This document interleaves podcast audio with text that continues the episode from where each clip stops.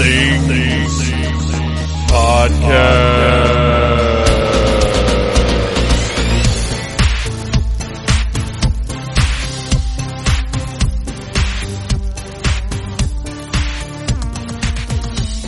Hey, Phantomaniacs, welcome to the newest episode of the Needless Things Podcast, where we talk about toys, movies, music, and all manner of pop culture dorkery. I am your host, Phantom Troublemaker, and welcome to the first episode of our Dragon Con 2016 coverage. That's right, the next several episodes of the show are going to lead up to Dragon Con right here in Atlanta, Georgia, and we're going to be talking to folks that are involved with the biggest and greatest nerd gathering of all time.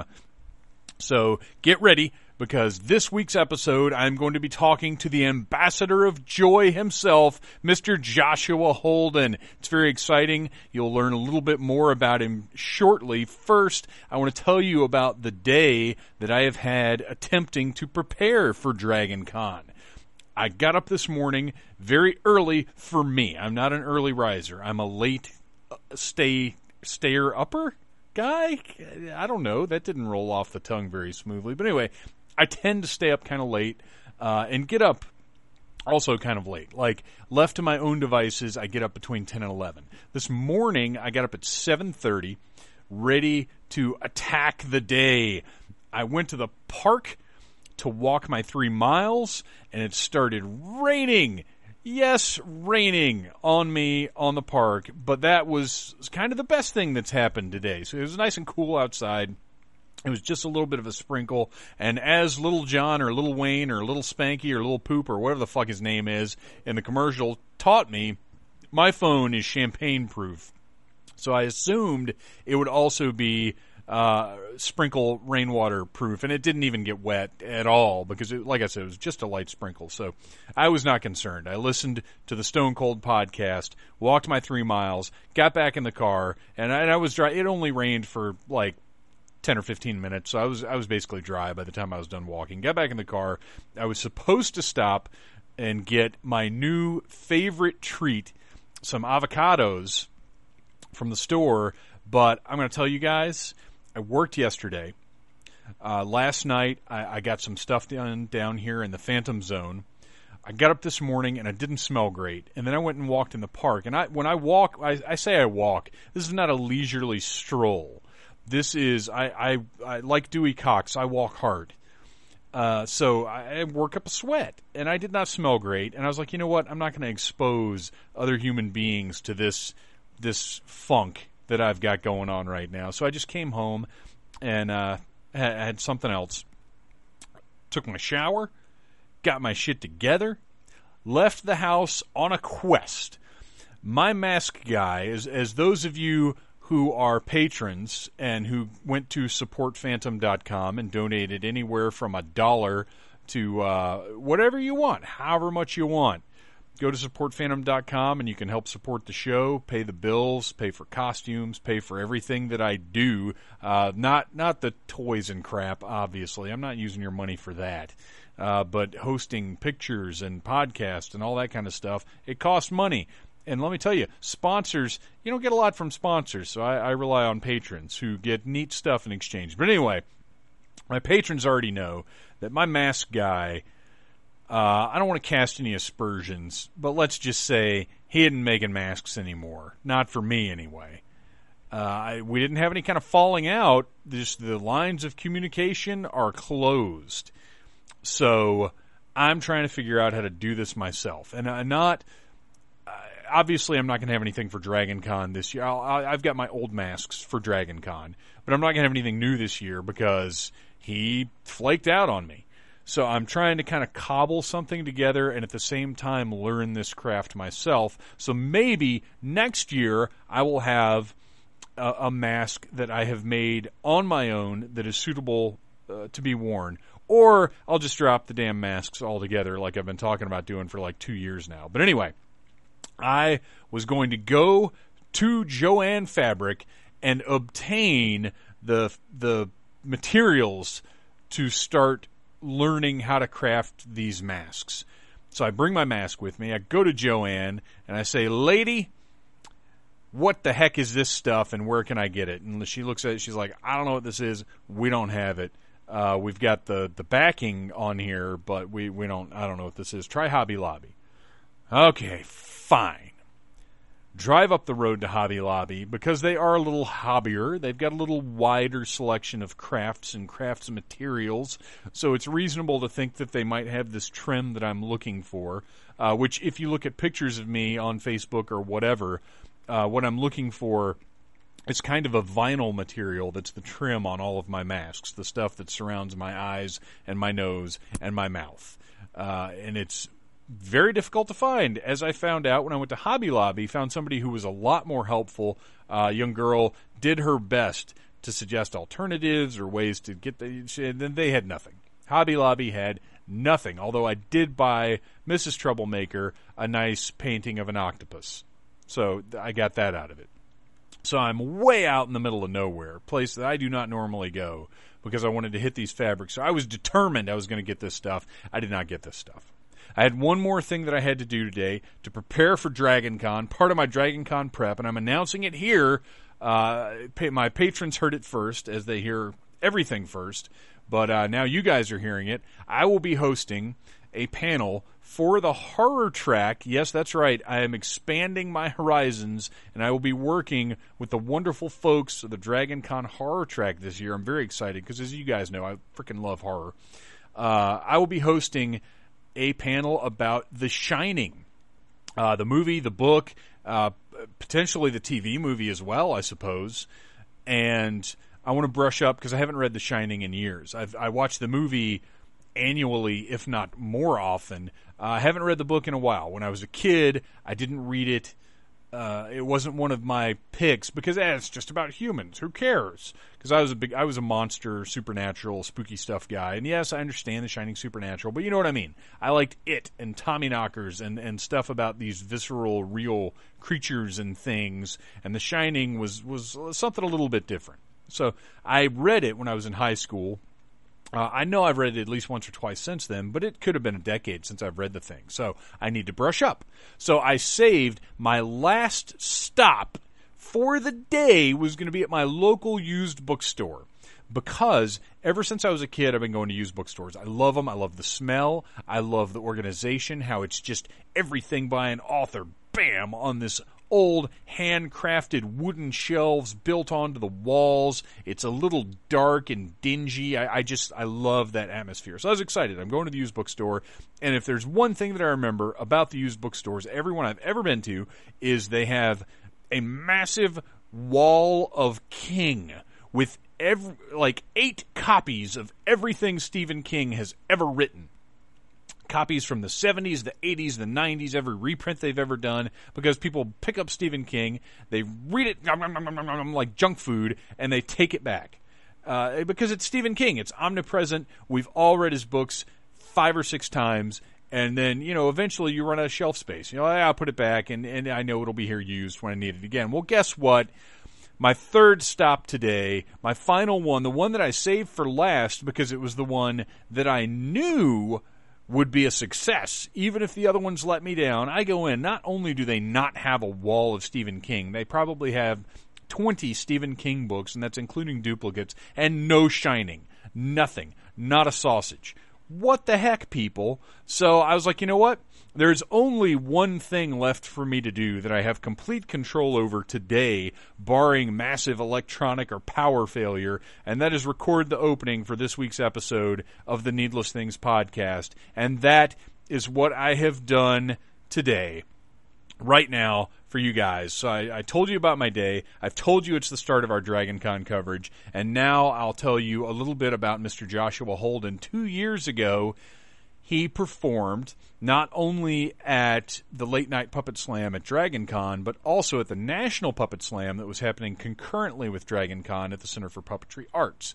Uh, he and, and he'll we, we get to the whole story, but I want to tell you why it was so important for me not only to have Joshua on the show, but for him to be our kickoff guest for our Dragon Con coverage. And that's because he performed uh, with his partner, Mr. Nicholas, uh, who is a a simple but uh, adorable and wonderful sock puppet. Uh, Joshua and Mr. Nicholas performed a segment that I suppose is titled "Wear a Cape," and the story is beautiful. The segment is beautiful, and it was the final performance at the 2014 Late Night Puppet Slam, and it made a room full of Dragon Con goers weep together and have a moment of of ultimate affectionate heartfelt fellowship. Uh, very very very much like we all feel about baby groot and we are groot from guardians of the galaxy. To me that is a universally loved moment.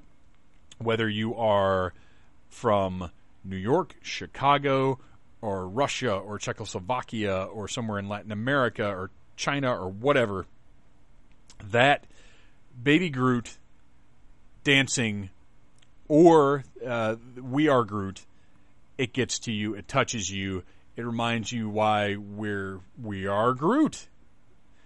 And Joshua Holden performed a similar feat for for a uh, much more limited crowd at the Puppet Slam at Dragon Con, and it was beautiful and wonderful. And we still, to this day, two years later, remember it as one of the high points of any Dragon Con ever.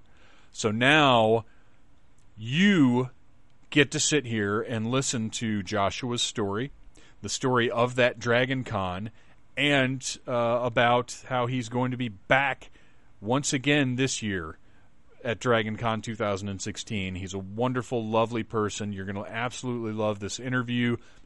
But first, we must music.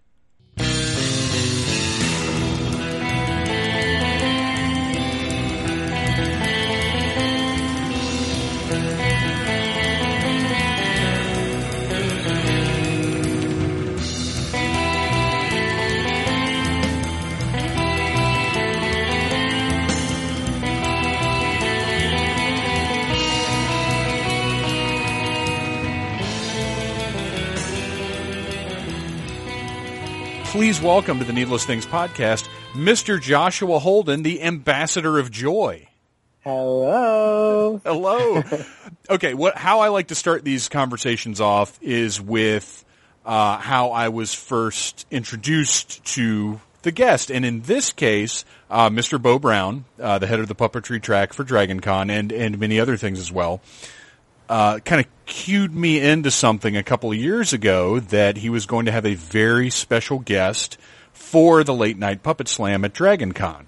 And he said, you can't tell anybody. This is a surprise, but here's a video. Prepare to be entranced. And Bo is one of the most delightful and enthusiastic people I have ever met in my life. Likewise. So everything that he recommends, one, I get excited for, and two, I think, okay, I'm going to go in and, and it's going to be delightful, but perhaps he's overselling a bit. You never know. And I watched, I, I want to say the one that I saw was, uh, Puppet People, a, a performance of Puppet People. Uh, but it was as delightful as he said, and I was like, oh boy, I'm excited. And I taught, I, I got back to Bo and I said, "Are you sure we can't tell anybody about this?" He said, "No, this is a surprise. We want people to be surprised and delighted." And I think maybe uh, once con actually started, I, I think it leaked out a bit that you were going to be there, but your performance uh, of "Wear a Cape" moved every. we were there in the crowd, and we were all crying. Oh. It is one of the most delightful, inspirational, wonderful things I've ever seen at Dragon Con, and that's saying something. Oh, that warms my heart it, more it, than I can possibly say. Oh, and, and we were talking about it for months afterwards. Uh, it was one of those things where people that weren't even there were, were referencing it, you know, referencing oh. wear a cape and, and that being the magic of Dragon Con. Uh-huh. So I, I just, before we get anywhere, I want to thank you for that experience and how oh special oh it was. Of course, of course. And it was, I actually got some video of it and, and I, you know, I, I kind of went back and forth on whether I wanted to put it up or not. and it wasn't the best quality video because uh, we we were kind of halfway back, and you know how that room is, right? And I thought, you know what? No, this was this was for us that that were there. Yeah, it it was it was magical, and I remember it. And, and this is going to be an odd comparison, but it will always stick out just as well to me as my very first concert, which was Run DMC and the Beastie Boys in 1987. I have I have the same clarity of recall about both of those events, though in completely different ways. Uh-huh. so, uh, ha- having uh, laid out my fondness for your work and, and the magic that you bring, let's talk a little bit about your background and, and how you got into puppetry and, and what inspires you. Sure. So, I mean, I've been a, I've been a performer since I was a little kid. About seven years old, I started performing on stage, and the thing, I mean, the thing that I connect with with the people at DragonCon is it feels like people at DragonCon are so passionate about something really specific, mm-hmm. and they're they're unabashed with with their passion for it. And I found that as a little as as like as a seven year old, I found that same that similar passion for performing, and it turned into a passion for musical theater eventually. And while uh, the rest of my peers and friends at a young age were listening to pop music, I was cooped up in my, my bedroom listening to musical theater just incessantly. And so even now when people say, what did you listen to in the 90s? Like, what were your favorite bands? And I say, I, I nothing. I was listening to Bye Bye Birdie and, and Showboat. I mean, these really old musicals. Um, so what you were listening to was actually a lot more fun than what everybody else was listening to. Yeah, yeah, yeah, yeah. So it was that and my, my older brother, my oldest brother, Michael, made me a tape when I was 10 years old called 10 Years and Never Getting Younger. And it was full of Weird Al Yankovic songs oh. and um, Dr. Demento show songs. And I would listen to this over and over and over. And so these parodies and these weird voices and and just these really delightful, hilarious songs were really the soundtrack to my life pro- all through like elementary school and middle school. Um, and that carried on up and through college. And I, I continued to, to, study theater and acting. And then it wasn't until after college that I, I fell into puppetry. Um, it was a total accident. It was in Chicago. There was a master puppeteer looking for an apprentice, and I needed the money. And someone said, "You want to audition for this?" And I said, "Sure. You, why not? I, I've never picked up a puppet before." And I did this really weird audition and I had no sense as to how it went. And I got a call a few days later, and they said, "Yeah, he wants you to come help him build this show." And that was the start of it. And that was about ten years ago. Oh wow! So, I, but you, but up to that point, I mean, you, you I'm had obviously had exposure to Muppets and Sesame Street and all that sort of thing. Yeah, but yeah. What, like how much thought, not necessarily for yourself, but just into the entertainment aspect of it, how much thought had you really put into puppetry? Like, was it on your radar or was it just, oh, that's a thing people do? I didn't even know that was a thing that people did. I, I liked the Muppets. I thought the Muppets were cool.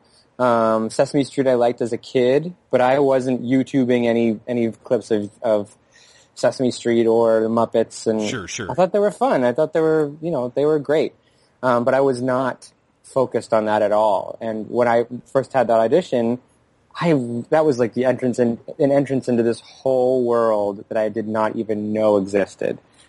And since then, I've fallen madly in love with it and have become so involved in this community and can't imagine my life without it. Really cannot imagine my life without it. Some of the most one, and again, thanks to, to my friendship with Bo, some of the most wonderful people I've met. Uh, just, I, I, we were actually talking the other day about his guests for con this year and uh, he he was talking about people that I might be able to interview, and said, "Oh, he's wonderful. She's wonderful." And I was like, "Bo, I've never met anybody involved with puppetry that wasn't wonderful." Yeah, I mean, it seems to draw a, a certain amount of, of sort of delightful individual. Yes, it certainly can. It certainly can. But then when you meet those those jaded, kind of darker individuals, it really sticks out, and you think, "Oh gosh, this something doesn't feel right here." But right, they do right. exist, right? For the for the most part, we are a community, a really supportive community of, of love and very giving to one another and really fits in with with Dragon Con, which which I've Yes. I'm sure we'll talk about this, but I've never that last Dragon Con was my first entrance into any convention, any con. Oh wow. Yeah, I know. I knew nothing going into it. Nothing. Oh yes, then we will definitely discuss that. But but let's go back to your apprenticeship and being part of what who uh, what what sort of work were you doing?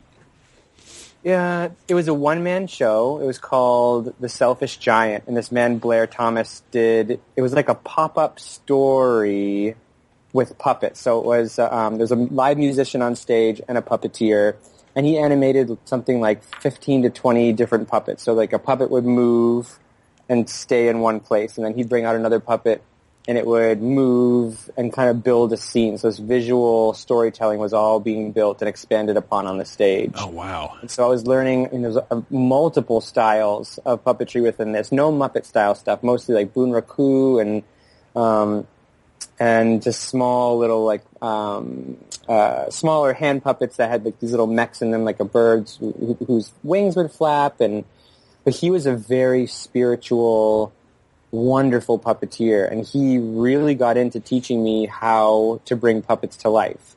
And Well, it wasn't and- just move here, move here. It was like this is how you make a puppet come to life. And I thought. I don't know anything other than this, but okay, I'll follow what you told me. And and for our listeners, there are many different kinds of puppetry. Uh, you know, more than just you know mo- uh, putting your hand in something and manipulating the mouth and the arms. There's uh, you know shadow puppets and marionettes and and just vast different kinds. Yeah. Yeah, yeah, yeah. So yeah, that was that was that was really the, the beginning of it, and so from from there, that is what that laid the foundation for my my work as a puppeteer. And there's a lot of a lot of the style that I do today in, in my own original work. I really credit Black back to Blair Thomas, which was the man that originally hired me because he really taught me how to respect the art form. And like I said before, like the, the, the, the keys into picking up an inanimate object and making it seem as though it is alive. And he taught me really the, the, the foundation of that. And I think that is what really gets me going. And I think that audiences really connect with, with my work is, is the, the, the life that comes out of the puppets that I use. Well, and that uh, there's a huge difference because it seems like up until that point you were very focused on personal performance, uh, and there is a big difference. I mean, you're you're adding so many more elements by working with you know puppets uh, of any kind. It, it- Yeah. Did, that, did the challenge of that maybe attract you? Yeah, I mean, at first I didn't, I didn't really didn't like it. At first, it was way too much of a challenge because previous to this experience, I found that I, I, I kept immersing myself or finding myself in an environment in which was just building upon stuff that I had already known, and I was really thriving in the projects and the work that I was involved in. And then all of a sudden, I, I come upon this brand new art form, and at first felt as though I had no entrance into it, and thought, "Oh my gosh, this is these puppets are just showing me how." incapable I am of everything. It just, they, I, a lot of new puppeteers, when you pick up a puppet for the first time, it feels as though this object is working against you and just wants to make you feel like an utter failure. And I gave into that and felt that way, like 100%. And I thought, this is not for me. Oh no. And then once something happened, I mean, during a performance, I it all clicked and realized that everything that I had learned as a performer and as a storyteller was completely applicable to this new art form. It was all just filtered into this object, this how, you know, everything that I know about it, I can put all my energy and all my thoughts and all my feelings into this handmade creature or object or animal. And it was all there. And from that moment on, it became really exciting. I realized, wow, I can take, this is a whole new way of telling stories and a whole new way of expressing myself. And it was more interesting to me than, than being an actor. And it was, it was easier to find work that way. And it, whereas, you know, I had a lot of friends that, a lot of friends that were in the general pool of, I want to be an actor. And now I was in this really niche area of puppetry. I'm still an actor, but I use puppets. Right, right. You've got a much more. Right, right. So my, my, my focus and my, my world became so much more laser focused. I, I get what you're saying about the uh, getting it to do what you want. I, I was able to get up on stage for Puppet Improv uh, last year and do a bit with Tyler Bunch and Leslie Carrara Rudolph. and you lucky man. I oh my gosh, uh, one of the highlights of my life. I could not Uh-huh. believe it. Uh, and I and I asked Bo afterward. I was like, "Did you set that up?" And he said, "No, Tyler just grabbed you because Oh. you were there with your big silly mask on." Oh Uh, my- and you know they they helped me. It, it was just amazing. But uh, they gave me this puppet, and the whole time I'm watching myself in the monitor and trying to manipulate this guy and make him look natural, and you know also be somewhat funny.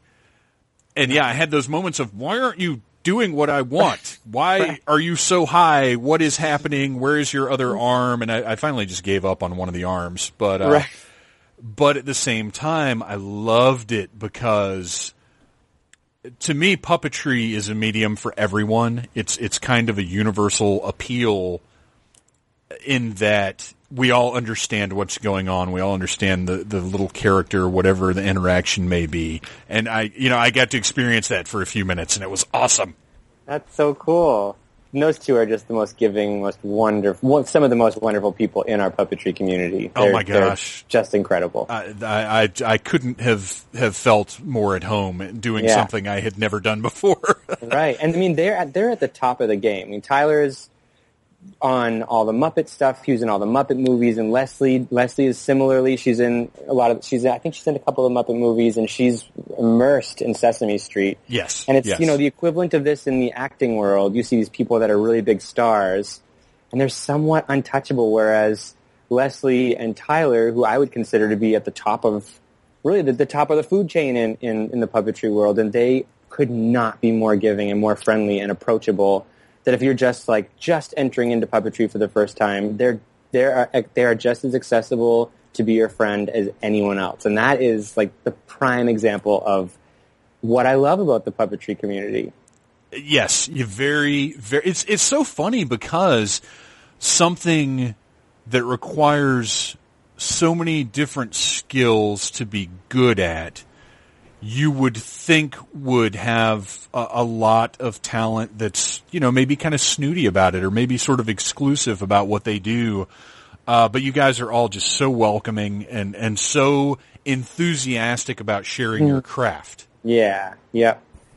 So yeah, I think that's just the community that's built, and I think there's a there's this unwritten rule that this is what this is what we this is what has been fostered from generations before us, and I'm one of the younger ones coming up, and I find nothing nothing presents itself to me to, to to change the community in any way other than just to keep fostering this feeling because it that's what it had that's what it always has been, and I think I really think that it, that's what it's always going to be if we if all of us keep fostering that. And it's yeah, it's such a gift. It's great.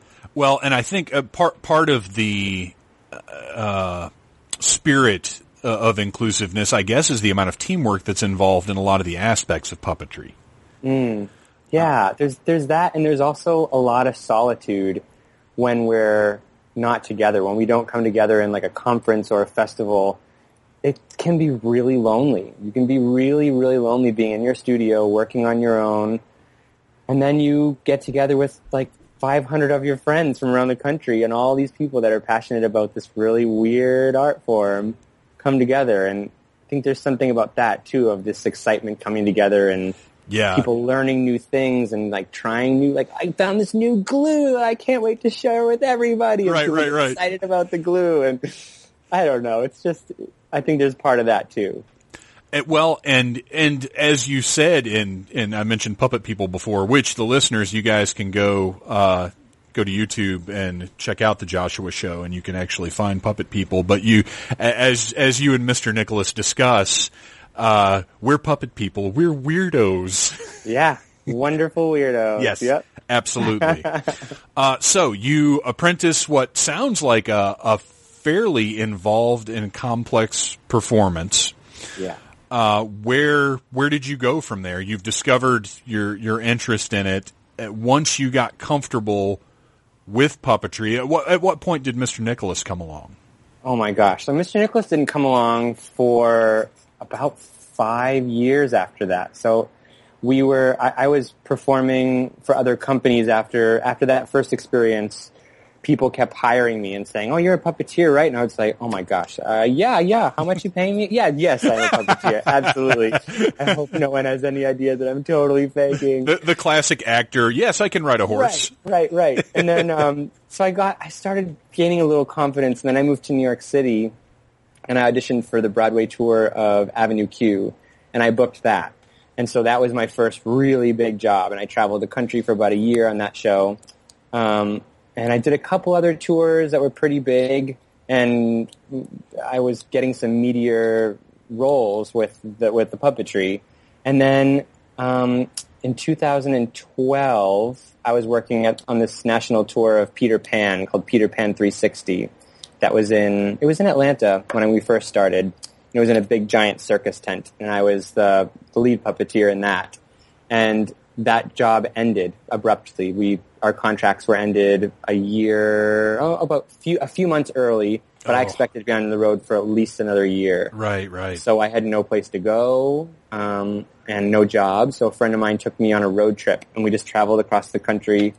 And I was in Chicago, and a friend of mine said, "You know, I- I'm doing this thing called a puppet slam. You should come do it with me." I said, "What is a puppet slam?" This was, you know, just uh, well, four years ago.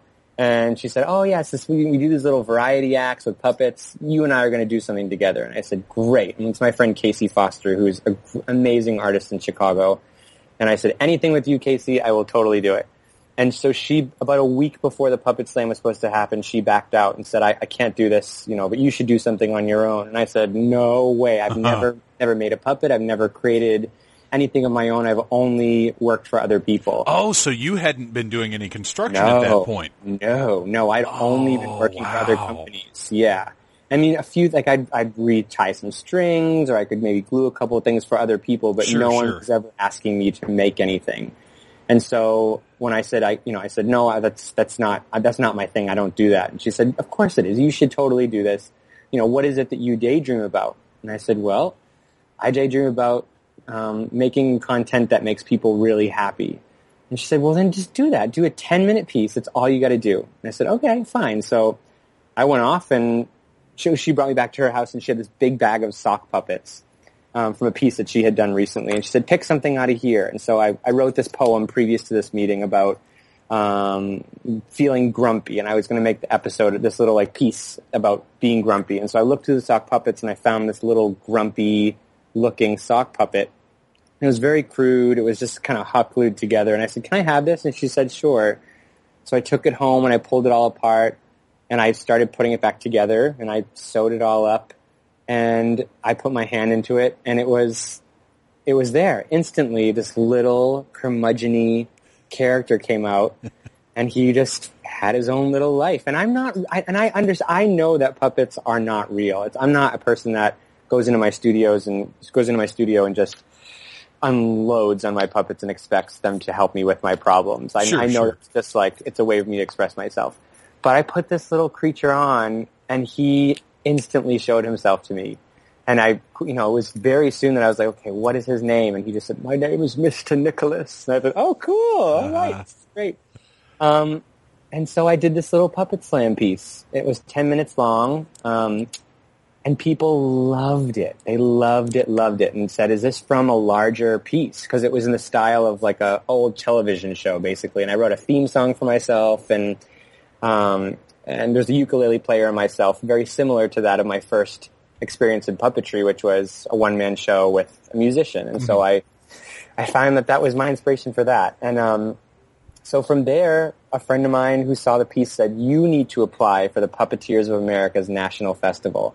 And I said, what on earth is the Puppeteers of America? Is that real? And said, yes, it is real. It is our main organization. I thought, this is ridiculous. So I applied. I applied with this 10 minute sketch to the Puppeteers of America's festival. And they wrote back and said, if you can expand this to be 45 minutes in the next year, we'll bring you to our festival and you can perform here. Oh thought, my gosh. okay, sure. So I agreed to it. And I did everything I could to get out of it. I auditioned for things that I was perfect for, things that I was like, oh, they are going to hire me. They're going to cheer when I walk in the room. I'm so perfect for this. And they wouldn't know, and they wouldn't hire me. So like the universe was just, just leading me towards this festival. Yeah.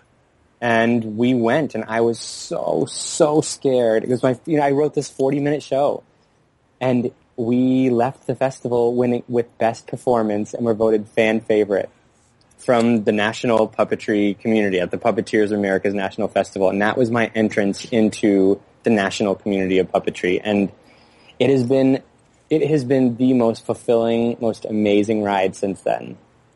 That's beautiful. That I, Yeah. I so many elements there are so wonderful that you got you got this push into something you weren't necessarily comfortable. Well, two pushes into things you weren't necessarily Yeah. comfortable with. Um, I, I love.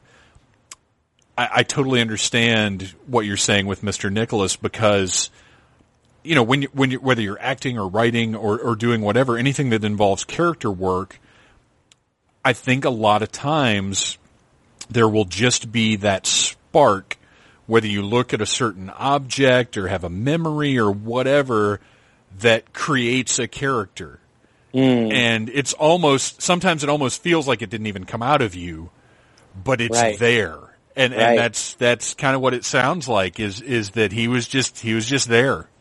Yeah, yeah. I mean, I, you know, like like you you introduced me earlier as the ambassador of joy, and that's a a title that I've given myself, and it's it's a big part of my life. I, think that spreading joy is really important, especially now in these in these times, mm-hmm. and it's something that I pride pride myself upon. But Mr. Nicholas is the antithesis of that. He is he's not the ambassador of joy, and that's part of me as well. That's a that's a big part of me.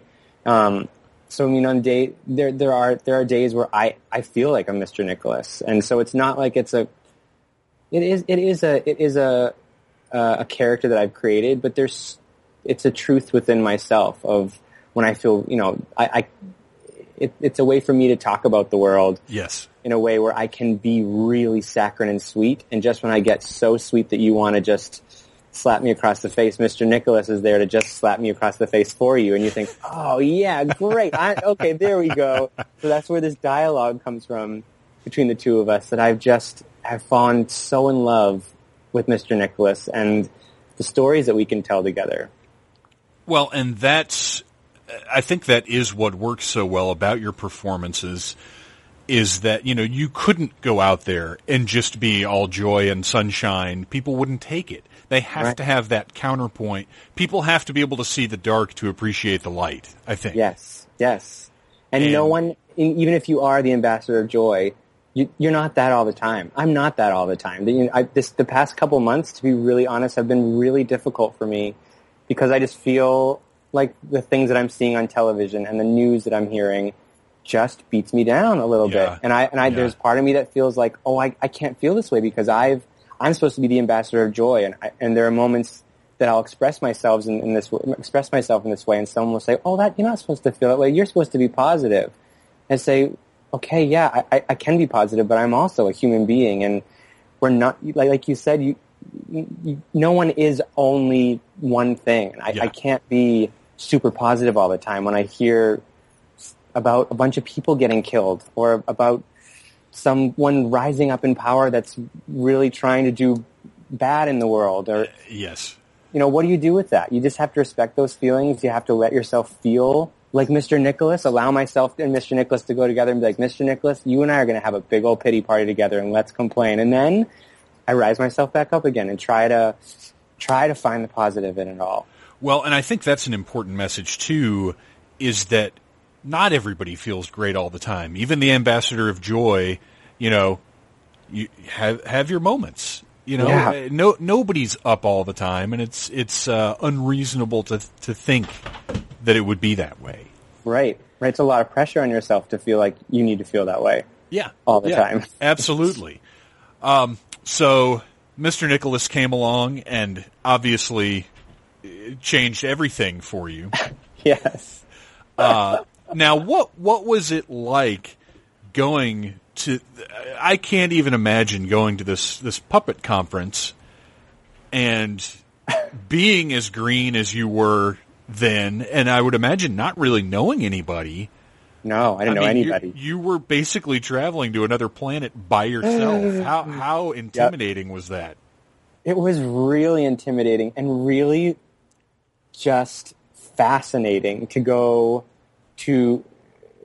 I had no I had no reference as to what this festival was going to be, and I showed up there and there were 500 people that came from all over the United States to be together because they all love puppets, and it was it was weird in a lot of ways, like really weird. At first, I thought, you know, what is going on? This is just I've never seen anything like this.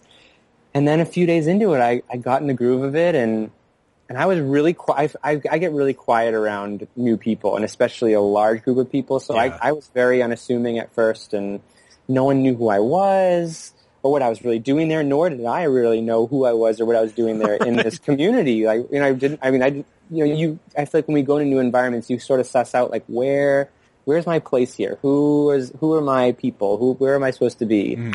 And so figuring that out was really, it was exciting, and it was it was it was it was great to me too that there was this whole history and a whole community and relationships that people had and so many times in conversations I said, Who is that? Who is that? And people would look at me and think, You have no idea who that is and I say, No, he's one of the most famous shadow puppeteers of all time and I'd say, Oh my gosh, how did I not know that?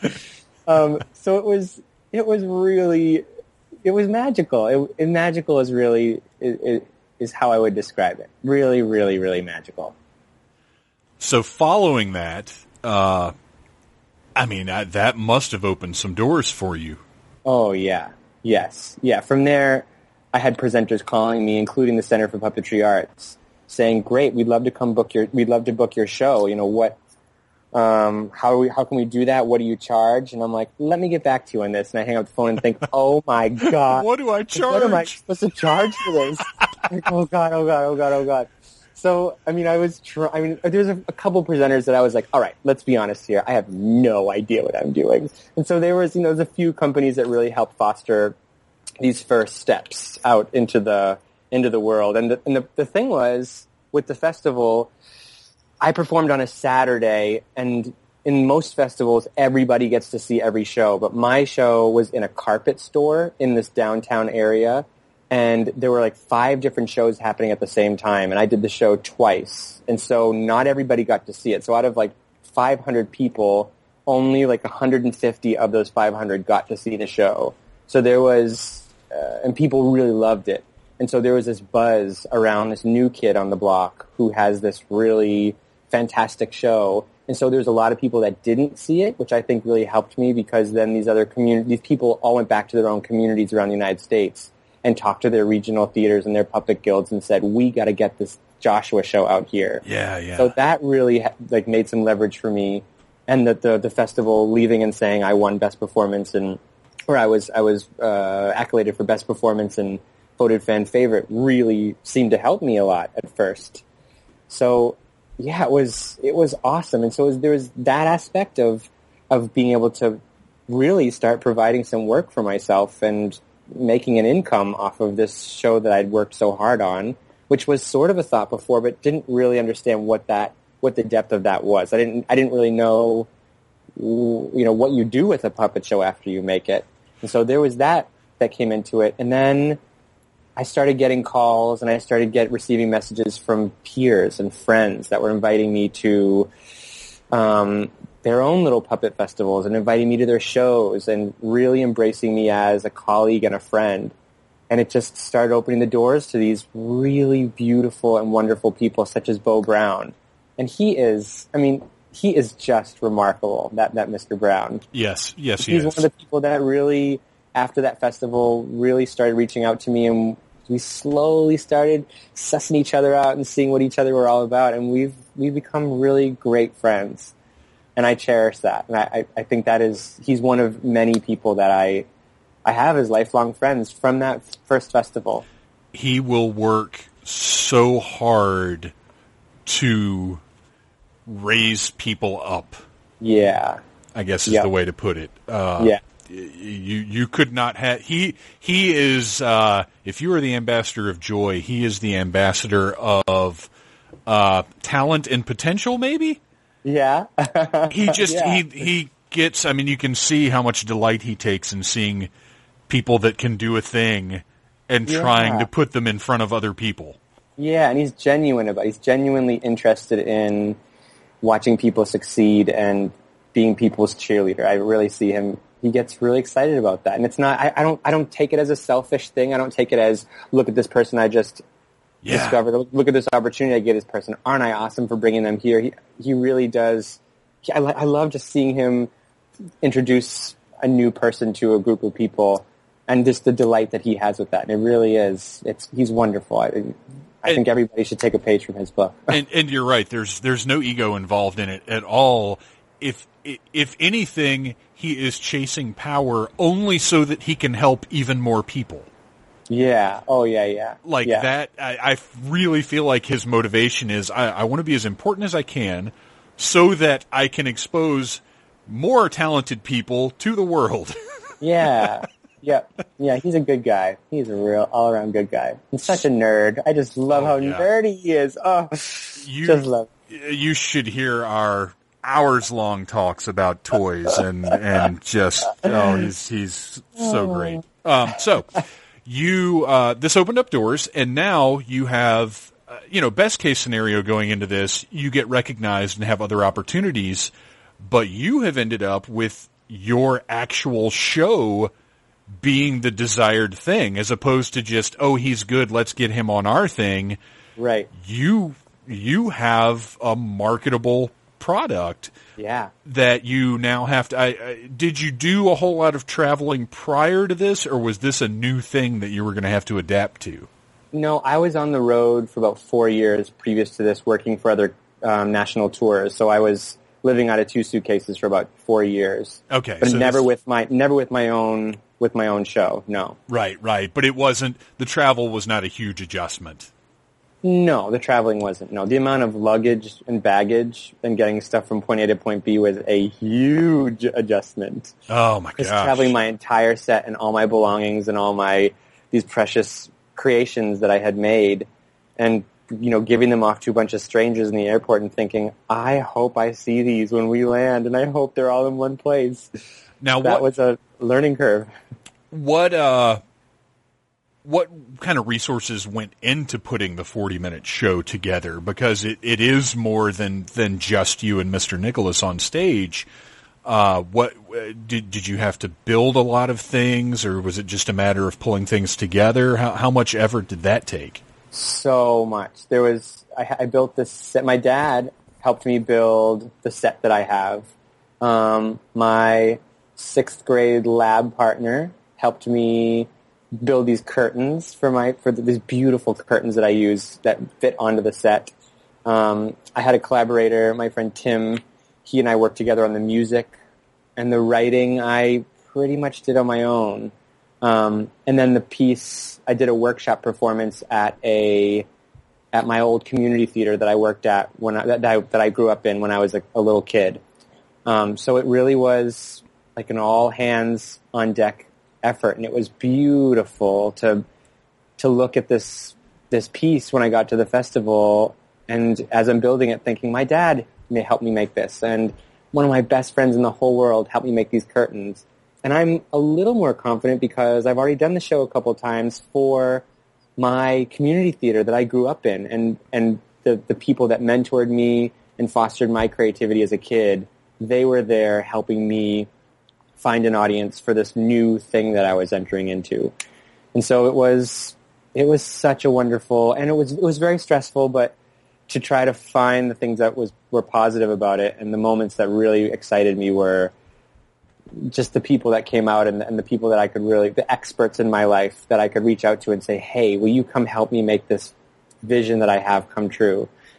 And that was, that's intoxicating. That's what I, I, I really love about creating the new work is it, is taking the pressure of making it be all on my shoulders and give it off to friends of mine and colleagues and people that I really respect and say, I love what you do and I want you to help me make this thing as awesome as it can be. Will you join my team and help me create this stuff. Yeah, yeah, and you get a finished product that that you have, I guess, inspired and it's yours, but to know that that many people and that much love went into it. Yeah, yeah. I mean, I'm an expert in a few things, like really a few things I'm an expert in, but I can't. I'm not an expert in everything, and I don't want to be. I can't. You can't. If I spread myself so thin and say I need to do all of it, then I'll just be good at everything. Yeah. But I want to be. I want it all to be excellent. So for that, you need to. You need help. You need some. You need to bring some other people on. Yeah, and that's that's uh, sometimes that's a tough thing to do to to realize Yeah. that. Yeah. So you're traveling now. You are in Yep. demand.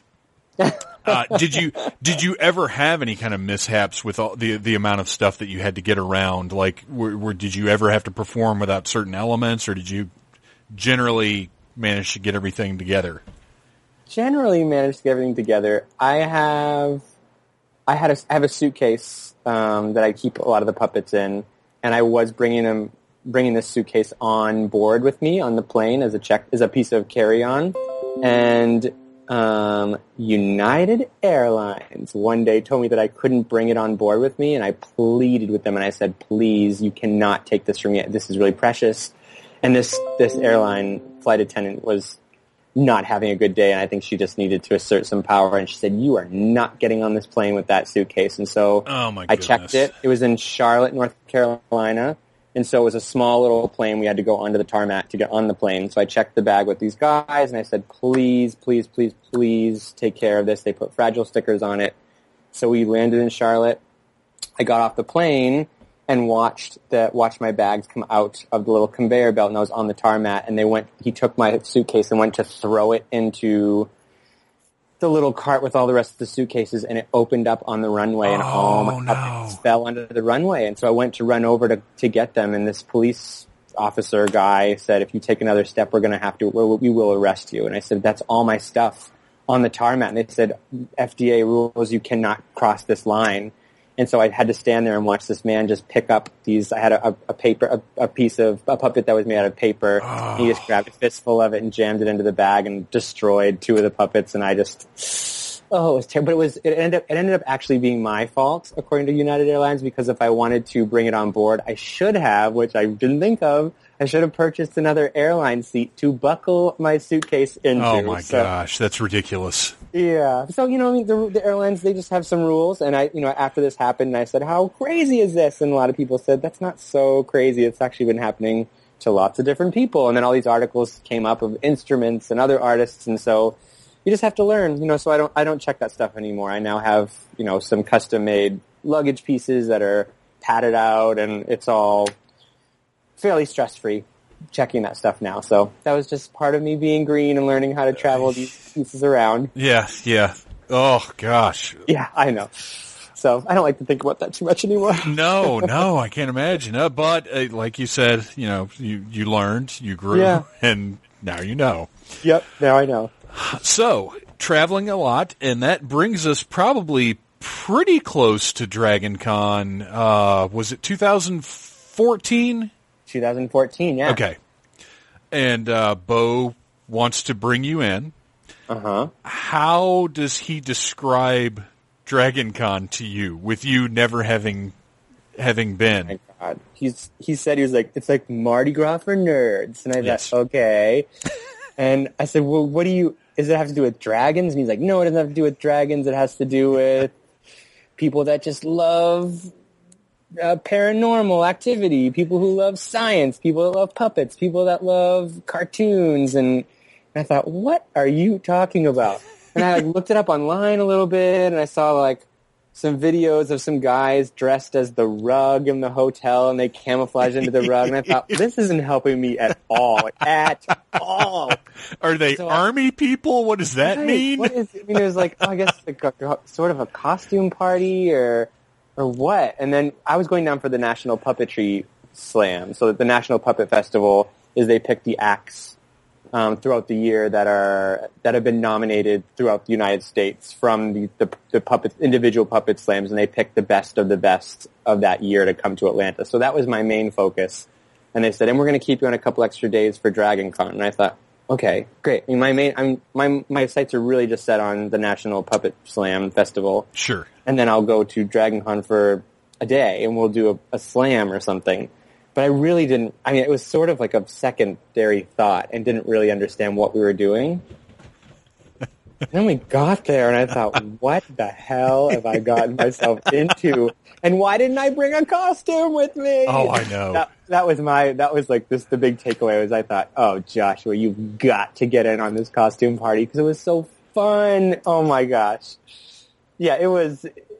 It was overwhelming. It was really overwhelming of what unfolded once we got there. Uh, what I love, and, and it is so much bigger. Uh, that that's actually uh, speaking of of oh I have to have a costume. That's actually how my mask originally came about. Uh, I had I, years and years ago. I went to Dragon Con a few times, and then in 2009, no, gosh, seven, eight, yeah, maybe 2008 or nine. Uh, I went back and I felt so out of place because I had no costume whatsoever.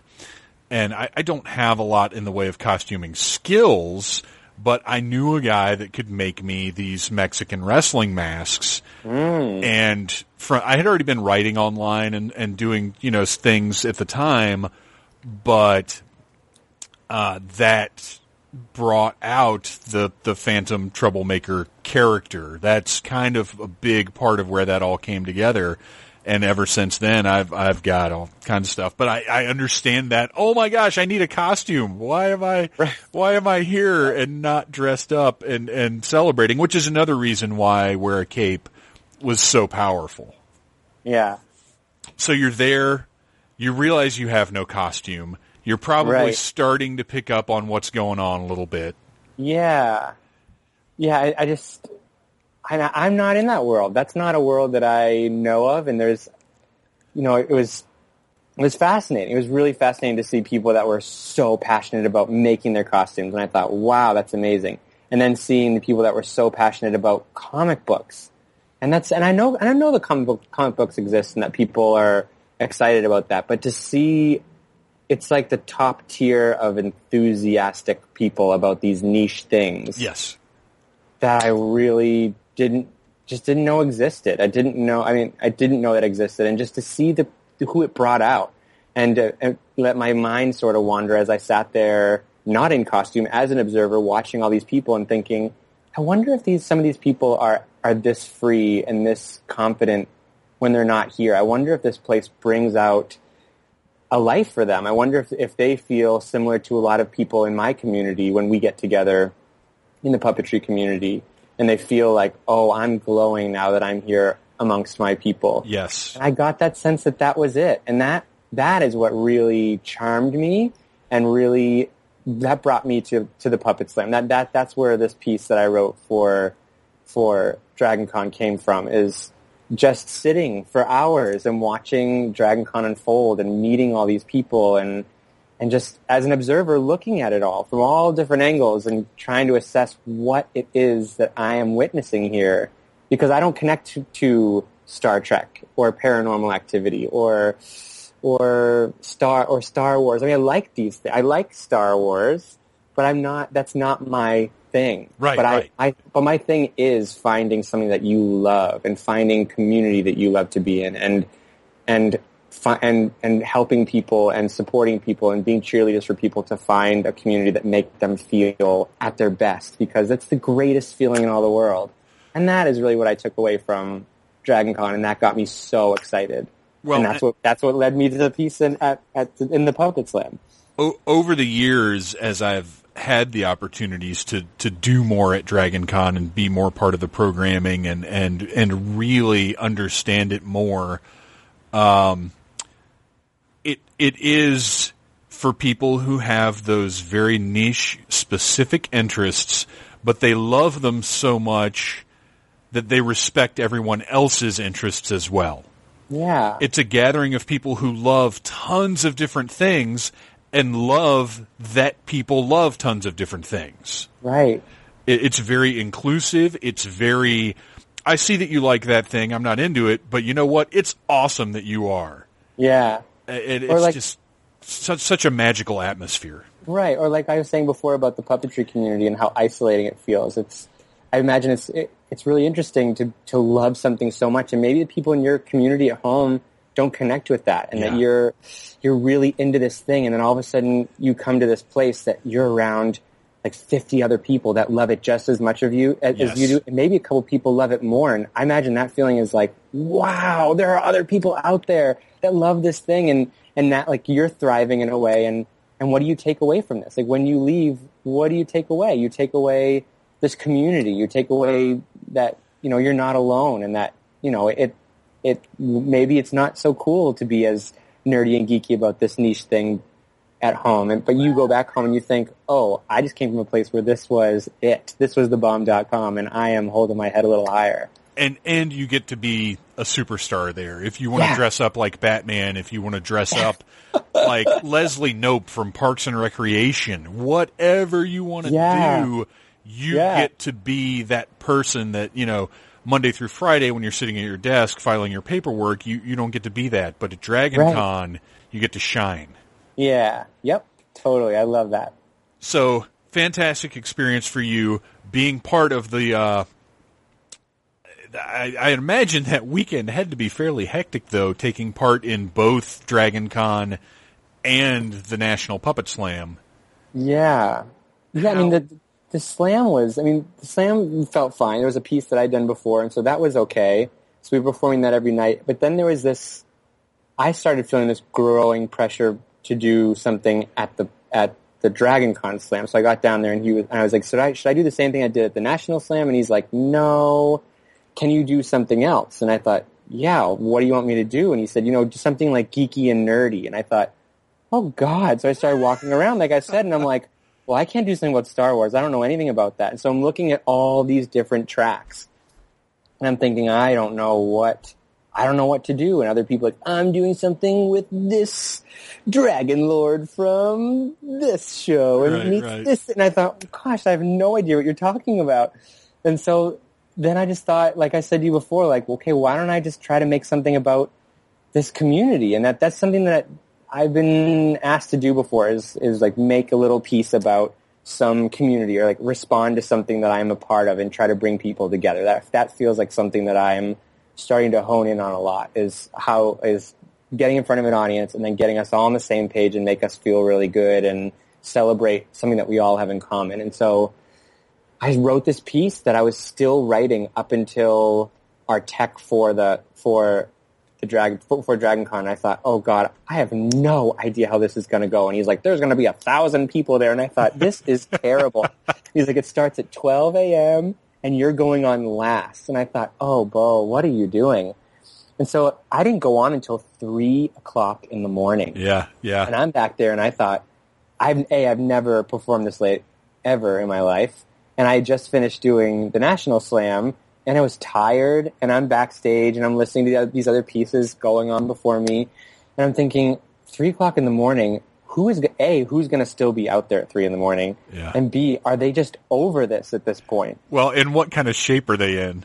Right. Yeah, they all wasted. I mean, I'm gonna go out there and just make it like try to be vul- like do something that I I made and and I'm gonna like share my heart and feel a little vulnerable and like are they just gonna boo me off or feel like Oh. who is this Joker? He's not. He doesn't know. He's not making any comments on Star Wars. He's Right, not doing right. any of this nerdy stuff. And I'm just going out there and, and saying, you know, trying to make a comment on you know going off and, and being a wonderful human being because that's that's my that's my view of what we found at Dragon Con. And I get out there and I think, oh God, here we go. And I get out there and there's a, this sea of people. And, you know, it took me like a few minutes, like a minute to get into it. And then Mr. Nicholas came out and then the first couple of jokes landed and I thought, oh my gosh, Oh, we are about to have so much fun. Like I just felt a thousand people just all with me. And I thought, okay, all right, here we go. Okay, this is going to be great. And it, it went on and it was awesome. It was, I mean, it was, A, it was a great performance for me. It felt, it felt solid. I, I got great reaction from people. I, I, there was a lot of enthusiasm and it felt great. And then I got off and I thought, okay, good, great. We, now we can go to bed. And then we went out there in, in the front and these strangers coming up and crying and hugging me. I thought, what did I do? Yeah. And I didn't, I didn't make this thing. I did not write this two five minute piece and say I'm going to write this thing that's going to make all these people cry, or I'm going to do this thing that's going to touch everybody. I just wrote a, a truthful piece about what I experienced at DragonCon for the first time and through the lens of Mr. Nicholas. And it was that Mr. Nicholas didn't want to leave Dragon Con, that he had fallen so madly in love with it. And he thought, the, the rest of the world sucks. I don't want to leave DragonCon. This is, this is where it's at. And the lesson was, well, how, what do you do when you leave DragonCon? And it was a, a piece on, you know, put on a cape and no matter what, what you, what you, what challenges you may find when you're out of here, you put on a cape and you sing this little silly cape song and other people, it will like, it's like a Batman call and other Dragon Con people will come to your rescue and they'll help you solve your problems. And it was, and it was just this silly little thing, but people were so touched by it and that really, oh, I felt so good because that's what I want. I don't, I'm, I'm, I'm in, like we talked about with Bo, there is a large part of what I do is void of ego. And it really is about wanting to really give people a gift and really make people feel good. And that was my intention when I originally started making my own work is I want to create work that make people feel happy and make people feel good. And to feel that at DragonCon at this new community that I knew nothing of was, it was awesome. That was one of, one of the highlights of my creative career for sure. Well, and it was absolutely a highlight uh, of everybody that was in that room. I guarantee it was a highlight It's of our so- our Dragon Con I experiences. keep hearing that. It's so good. I'm so, so happy that I was able to do that for you guys. It, it was absolutely magical. So, Right. Oh God. having said that, uh, what do you have going on Oh. now? what I'm going on? Okay, I thought you were going to say, what are you going to do at the Slam this year? And I thought, No, oh, no, no, no, no. No idea. No, Uh, no. Um, what I'm going on now. So now I am, I'm currently, um, finishing rehearsals for my new show. So I have a new, uh, 50 minute show that's premiering in Canada next week at the Puppets Up International Puppet Festival. And it's, uh, the second episode of the Joshua show. And it's a new 50 minute piece that is, uh, that is taking, you know, take, finding its legs for the first time. And we are, we're going to be premiering it. So yeah, it's, uh, been a lot of work, but I'm excited about it. And then in September, you will be back in Atlanta. Back in Atlanta. That is fantastic. Yep, at the National Slam, and then I'll be at Dragon Con again, and I'll be in costume, and I'll be more prepared, and yeah, I'm I so cannot excited. I cannot even begin to imagine what a fully prepared and powered up Mr. Joshua is going to be like at Dragon Con. Well, I can't wait. I really can't wait. I don't know. I mean, I do feel a little pressure of, of like, what am I going to do? Right, how do I Slam? follow that? But we'll see. You know, I'll just, I'll, you know, I'll just do, you know, just do something I, I believe in and just have fun and think about, you know, how can I delight some people again, you know? And I, I you know, and, oh, and actually, funny enough, my new show, I wrote this song. I wrote this, well, I, I had a collaborator of mine and I wrote this song, um, about wearing a cape. And a lot of this new show is about the power, um, that comes over you when you wear a cape. So I took a piece from Dragon Con, um, that really inspired me. And so my new show, a big thread of that is centers around this idea of feeling powerful and, and what, you know, what do you do on days when you feel like the world around you is falling apart? And part of that is putting on a cape and being your own superhero. And I, I got that. I got that from Dragon Con. And that, that's, that's a big part of my new show right now. And so I'm, I'm really excited to premiere that. And then a couple weeks later come to Dragon Con where that, that seed was planted. So that, this is a really special summer for me. Well, that is absolutely wonderful, man. Thank you Yeah. so much for coming on and sharing Oh, your story. Yeah, thanks for having me. This was so nice. Before we wrap it up, where can we find you online? Um, so you can check out, uh, the, you can go to www.joshuashow.com. That's my website. And from there you'll find, uh, some video, you'll find a video there that'll link to my YouTube page. You can find us on Facebook at The Joshua Show. And hopefully this fall we'll be having more online content. So after this show is up and on its feet, then the focus is switching over to really amping up, ramping up and amping up the, uh, the online content for people so they can, I can have a, find an audience nationwide and worldwide online. So we'll see. Lots of exciting things coming up. Well, thank you so much for coming on. I appreciate You're it. welcome, Please, please tell Mr. Nicholas I said hi. Oh, I certainly will. I certainly, certainly will. He'll, I'll, I'll, he'll be down at Dragon Con, so you can give him a big old squeeze when you see him. Absolutely. And uh, yeah, I look forward to seeing both of you in just a few weeks here. Okay, buddy. Enjoy the rest of your summer, and I'll, I'll see you, yeah, it's just you next month. Of course, since Dragon Con is so close, I have to remind you that pre-orders for Dirty Dirty Con Con Game Game Show Show t-shirts are live now at needlessthings.storeenvy.com. And actually, by the time this posts, they are probably going to be regular orders because the shirts should arrive any day now. And as soon as they do, I will start mailing orders out. And if you order now, you'll have it in time for Dragon Con so you can, uh, wash cold, tumble dry medium, I think, inside out. Protect that, uh, that, that image, that print, whatever it is. But yeah, the t-shirts are available now. Needlessthings.storeenvy.com. Please go and order yourself a t-shirt. Uh, that is another way that you can support Phantom Troublemaker and everything that I do, in addition to going to supportphantom.com and by going to needlessthingssite.com and clicking on the top right image for odious lists and buying yourself a copy of the newest, most fun party game I've ever played uh, where you have yourself and your friends sit around and essentially make dirty lists. You can read my review on needlessthingssite.com. Uh, that is also where you can follow along for all of the Dragon Con fun from myself and the other Needless Things irregulars. I'm sure Beth, Jerry, Christina, everyone's going to have plenty of Dragon content coming up for you, or Dragon Connery, as I have been known to call it, to the annoyance of some.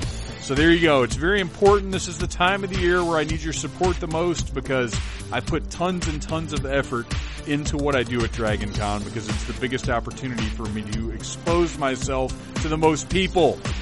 That didn't sound right. I love you guys. Thank you for listening to the Needless Things podcast. You're the best. You can find the show on iTunes, Stitcher, Downcast, or in the ears of a Trader Vic's employee. And of course, it's at needlessthingssite.com. Love you, mean it, uh huh.